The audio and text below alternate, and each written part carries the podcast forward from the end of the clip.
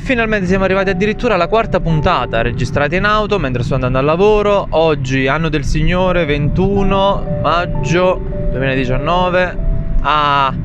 Siamo lì che sta arrivando l'estate, sento il profumo proprio dei pollini che si alzano. Veramente no, non sento un cavolo perché piove, quindi tutto è molto umidiccio, bagnato con quella patina pseudo oleosa sulle strade, che fa sempre ben sperare quando fai una frenata di colpo che magari passa un maledetto animale sulla strada e ha deciso di farti uccidere, farti incontrare il Signore prima del tuo tempo, a meno che non era proprio quello il tuo tempo. Ok, e di cosa voglio parlare oggi? Beh, bella domanda. Ripensavo ieri mentre stavo cercando di ciarabattarmi a tagliare un po' la terza puntata, almeno l'introduzione, a mettere qualche musichetta sotto per attenuare il rumoreggiare dell'auto o i miei lunghi silenzi, che poi in realtà non l'ho fatto ancora, ma sti cavoli, all'effetto wow, ossia quell'effetto per il quale noi comuni mortali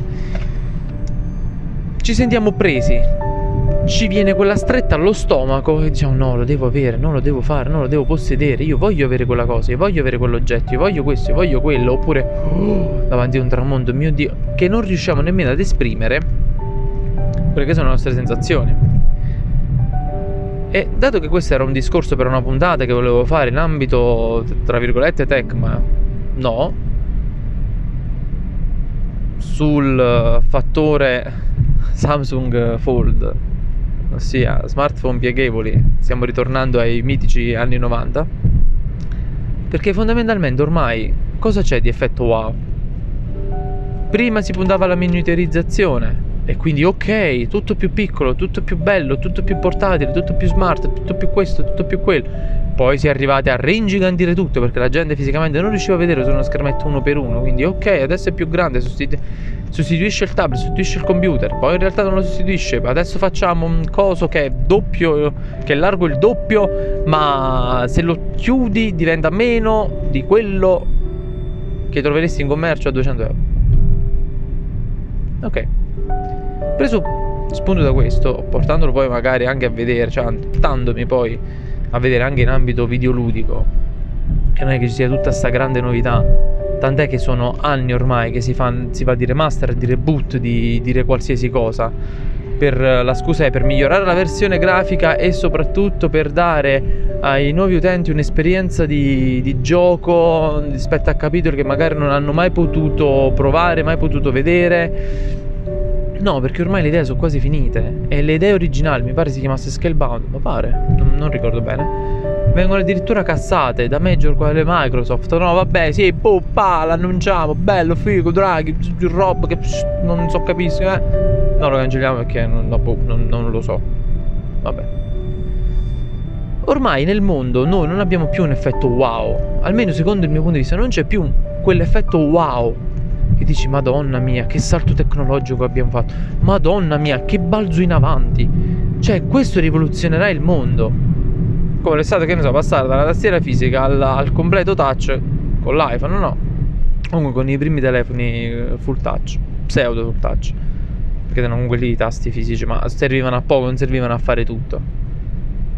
O miniaturizzare, che ne so, un computer da una stanza che doveva essere un palazzo per fare 3 calcoli in croce a qualcosa che letteralmente è grosso quanto una cinetuva e può fare tutto. Sto parafrasando, so benissimo che i computer ancora non sono una cinetuva. E quindi mi sono detto, ma questo effetto wow nel mondo dove sta? Dov'è? Capisco, guarda, vedere un'alba, ma l'effetto wow te lo dà quella volta se non l'hai mai potuta vedere o non l'hai mai vista un'alba in vita tua, perché sembra stupido ma non tutti vedono un'alba nella vita, non tutti magari si alzano alle 4 del mattino mentre il sole sta sorgendo alle 4:30 e possono vederselo. No, chi è lo psicopatico che si alza di proposito, devo vedere l'alba, ok, i tramonti più o meno tutti, o l'aurora boreale, vai là, wow, ok, uno spettacolo che 1, 2, 3, 10 volte ti fa quell'effetto, poi inizi a scemare, soprattutto se magari vivi in quelle zone. Quindi l'effetto wow è anche mitigato da dove si vive, da come si percepisce il mondo, da quello che si riesce a carpire dal mondo probabilmente, anzi sicuramente. Per questo, torno a ripetere, dov'è l'effetto wow? Ad oggi dov'è?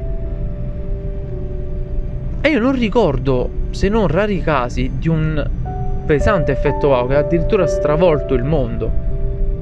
E la maggior parte delle cose che hanno stravolto il mondo, e tralascio le guerre perché quello non è un effetto wow, è un effetto ormai che siamo quasi assuefatti al fatto che il mondo è continuamente in guerra, che c'è una battaglia da qualche parte che si ripercuoterà sul resto del globo, che questo, che quell'altro. Ormai ne siamo assuefatti e questo è brutto, perché dovremmo indignarci e tutte quelle solite cose che... Ma gli effetti wow che io ricordo, che hanno impressionato il mondo e hanno fatto riflettere il mondo, a parte appunto i disastri dovuti alla guerra, sono i disastri naturali. Quando c'è stato lo tsunami, quando c'è stato il Niño che ha praticamente fatto spostare l'asse terrestre, dal quale credo derivi anche questa meteorologia altamente sballata, oltre ai cambiamenti climatici che noi siamo stati capaci di provocare in penso meno di 200 anni, 300 anni, che noi siamo bravi a distruggere il pianeta, siamo il cancro del suo pianeta. Però ed è lì, di fronte a queste forze naturali che noi non possiamo controllare, dove noi non possiamo metterci mano e non possiamo difenderci, perché non ti puoi difendere da uno tsunami, non ti puoi difendere da un terremoto su scala colossale, non ti puoi difendere da il Niño, da qualcosa che ha sede su quel pianeta che tu credi di controllare, credi di modificare secondo il tuo proprio piacere, il tuo proprio volere e che è assoggettato alle tue leggi. No! Lì è l'unico momento in cui l'effetto wow catastrofico riporta il mondo a Madonna, wow, e ti fa sentire piccolo e ti fa sentire inutile e molto probabilmente ridimensiona l'ego gigantesco e spropositato che noi esseri umani siamo capaci di avere, dove tutto, ripeto, è nostro, tutto è secondo il nostro piacere, tutto è secondo il nostro volere, tutto è qui, tutto è lì. Però perché ci siamo fermati a letteralmente stupirci, a farci ammaliare realmente da questi eventi naturali catastrofici, quando invece all'interno della nostra vita potremmo trovare quell'effetto wow nella semplicità delle cose? Per esempio diamo per scontato, che ne so, che quando uno sta con una persona determinati gesti siano consueti. La carezza, il bacio, l'uscire insieme, che ne so, l'abbraccio, queste cose qua. E se invece fosse proprio lì da ricercare? O che ne so, dal godersi una storia grafica, un videogioco che ci ha sempre appassionato, ma che magari sappiamo a memoria, ma è la storia che noi dovremmo percepire. Non devo stroncare sto cazzo di mostro perché sennò non riesco a prendere il loot finale che... Ormai noi abbiamo separato la nostra vita tra competitività assoluta e tutto il resto che non frega niente a nessuno. O frega parzialmente a quei pochi che della competitività non fanno un punto preponderante della propria esistenza. E io anche mi sono trovato da un lato e dall'altro. Quando videogiocavo pesantemente e praticamente mi chiudevo all'interno della mia stanza sul portatile, sul computer fisso, a videogiocare o a giocare online, sui GDR anche. Lì su GDR è stato molto più facile in realtà, perché trasportavo me stesso nel mio personaggio, perché ero io a muoverlo, ok che era un mondo fatto di altre regole, ma erano regole talmente tanto assurde che il mio cervello non le percepiva come reali, appunto, perché lì la morte non era definitiva, tutto quanto era, chi ha giocato a D&D lo sa, o comunque qualsiasi GDR, sia cartaceo che online, e dicevo, portavo il mio me stesso in quel personaggio e quindi... estraneavo e mi godevo la storia che veniva intessuta man mano dallo scambio di battute tra due personaggi, 3-4 personaggi all'interno di una quest. O prendevo una storia, come sta succedendo anche adesso con Vampire. All'inizio mi stava pesantemente sul cazzo il dover parlare con tutti quanti, sapere i fatti, bla bla bla. Adesso no, adesso voglio scoprire, voglio sapere. E quando devo passare da una zona all'altra e inframmezzarmi di combattimenti, è lì che mi scoccio, è lì che mi cade il latte nelle ginocchia.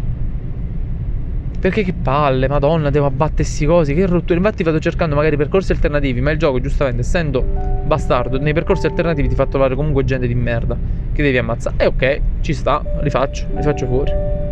Amen.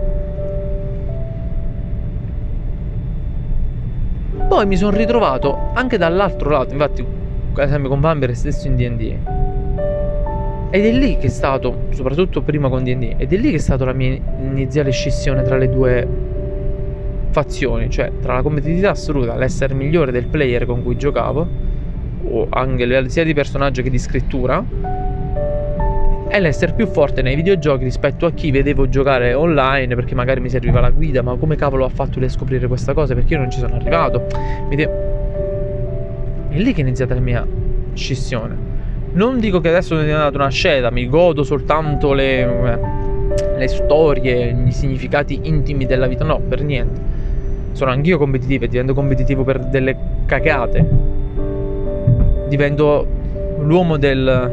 mi stai sfidando? È sfida accettata.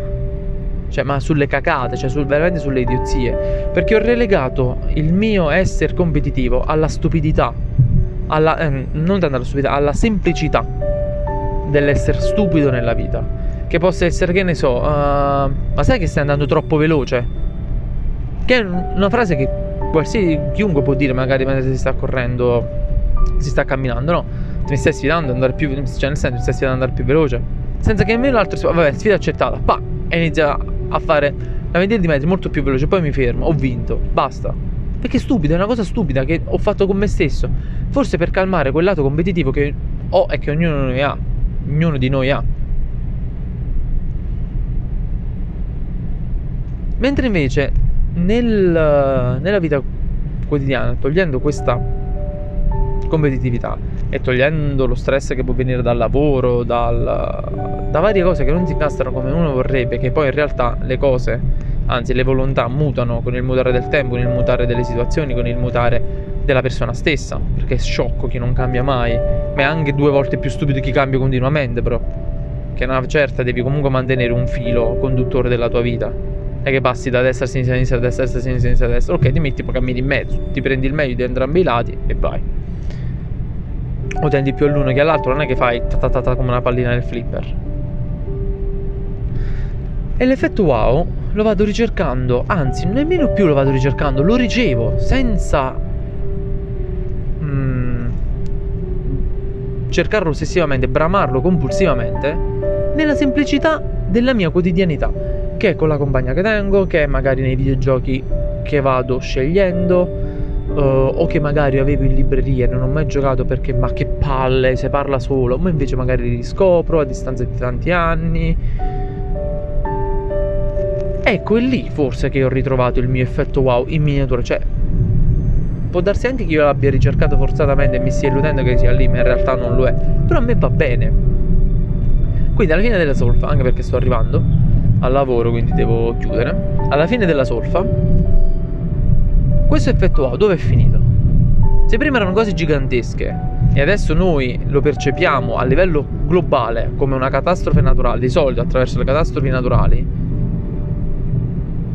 o vedendo distesi di alberi nella foresta amazzonica, quel wow che Jurassic World tipo, al contempo credo, anche forse stupidamente, che l'effetto wow si concentra all'interno di quelle che sono le piccolezze della vita, che possono essere differenti ognuno dall'altro. E se ve lo state chiedendo, tutta questa solfa non portava a nulla, era soltanto per parlare, per buttare aria nel nulla, così come il fondamento genuino delle chiacchierate nel vuoto, per cui questo podcast in teoria doveva nascere, in realtà non era nato, ma l'ho fatto diventare perché non avevo voglia di industriare il mio cervello a creare un filo logico di riguardante, io so, un gioco o qualsiasi altra cosa. Grazie per aver perso del tempo, circa una quindicina di minuti, 20, non lo so. Bah, ci rivediamo forse nella quinta puntata? A presto.